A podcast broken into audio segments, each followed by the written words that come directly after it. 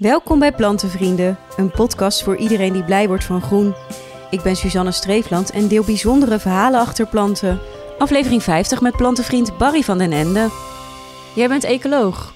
Ja, klopt. Ik heb uh, bos- en natuurbeheer gestudeerd en uh, in Delft en vervolgens nog uh, Forest Nature Conservation in Wageningen. En officieel, ja, dan ben je eigenlijk een soort ecoloog. En kijk je dan ook anders om je heen? Um, ja, wat een ecoloog vooral doet, is eigenlijk kijken naar de verbanden tussen uh, in de natuur eigenlijk. Dus tussen plant en plant of plant en paddenstoel of mens en dier en nou ja, alle verbanden. Om eigenlijk het soort van uh, hoe de natuur samenwerkt en eigenlijk überhaupt werkt beter te begrijpen. Ja. En wat heb je al begrepen wat wij nog misschien niet begrijpen als oh, leken? Oké, nou dat wij ook deel van de natuur zijn, bijvoorbeeld. Dat vind ik altijd wel een mooie uh, gedachte die heel veel mensen lijken te vergeten eigenlijk. Ja? Ja, dat idee krijg ik wel. Uh, um, ook hoe wij met de natuur omgaan natuurlijk eigenlijk. Uh, maar ook um, ja, het stadse leven en zo wat ook ver verwijderd is gewoon van de natuur. En dat je het eigenlijk ook niet eens door hebt dat je het mist soms. Totdat je er weer bent. En heb je het idee sinds corona dat mensen zich er wel weer wat bewuster zijn van uh, gaan worden? Ja, dat, dat idee heb ik wel, ja. En dat is wel, dat is wel echt een, een positief effect, denk ik, van corona. En dat, dat ja, men niet ja, toch sneller ook de, de bossen ingaat en zo. En het vaart wat de natuur ook je kan bieden. Of, uh, ja. Want wat brengt het jou? Uh, ja, rust, inspiratie ook heel erg. Heel veel inspiratie. Uh, creativiteit, ook gewoon opladen. Ja, nou ja, en ook uh, eigenlijk uh, mijn werk in die zin. ja, want je doet ook wandelingen in de natuur, toch? Ja, ja sinds dit voorjaar ben ik mensen de natuur in gaan nemen om eigenlijk mijn passie gewoon voor natuur te, te delen. Ja. En vertel je dan ook veel over de berg? Um, nou, ik vertel eigenlijk over van alles. Over wildplukken, over het ritme van de natuur en hoe dat ook in ons mee bewegen, hoe wij daar eigenlijk ook in zitten.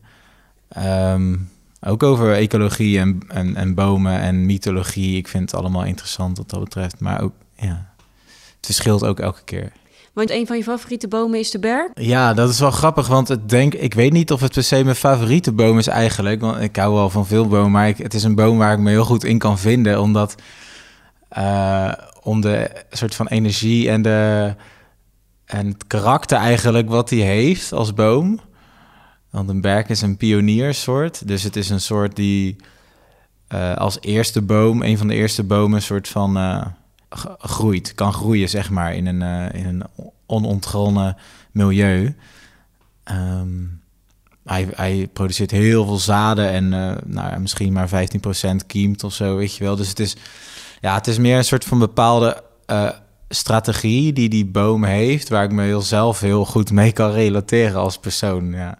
Want die strategie is dus zoveel mogelijk eigenlijk verspreiden en dan lukt uiteindelijk toch nog wel iets. Ja, maar veel minder dan, uh, dan bijvoorbeeld bij een beuk of bij een kastanje die, die veel grotere zaden hebben en eigenlijk meer inzetten op een soort van uh, veel energie in één ding steken en dat heeft dan een veel grotere slagingspercentage, maar zo zit ik niet in elkaar.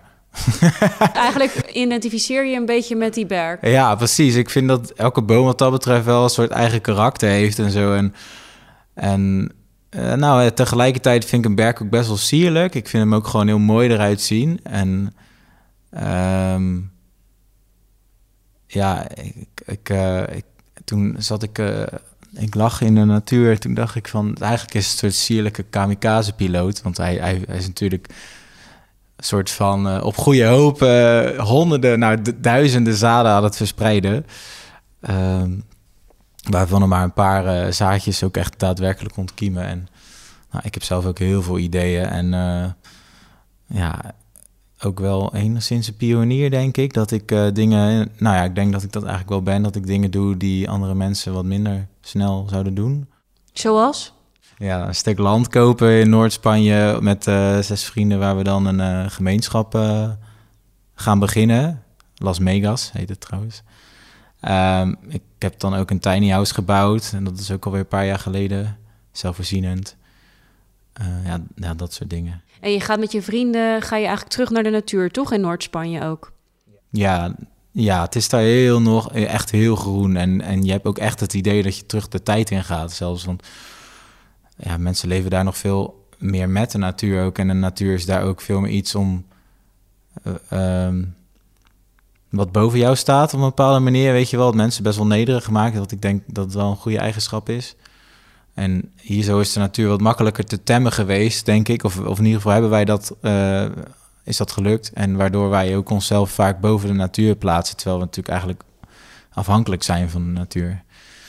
Um, dus dat is iets wat ik uh, wel ambieer. Ook eigenlijk om een beetje voor mezelf, om mijn leven zo natuurlijk mogelijk in te richten. En uh, ja, dat kan het best in de natuur. Ja. En daarin ben jij een pionier, denk je wel? Of een van de.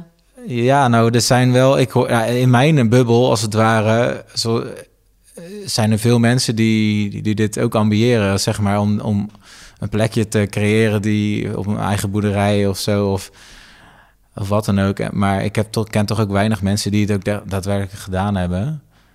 Um, ja, dus in die zin is dat wel pionierwerk, ja. En uh, jij gaat het dus gewoon doen? Nou ja, we zijn het al aan het doen. We hebben het stuk land gekocht. Uh, ja, het is nog niet af of zo, weet je wel. Maar het is natuurlijk ook een proces. En uh, ja, het is wel echt genieten. Het is echt een droom die waar komt, wat uitkomt wat dat betreft. Hey, en voorlopig blijf je dus nog even hier. En je hebt ook een stekje meegenomen voor in de plantenbiep. Ik moet zeggen dat ik niet zo goed weet hoe die heet. Het is een graslelie, toch? Oh, het is een, ja, ik denk het wel dan, ja. Ja, een graslelie, ja, klopt.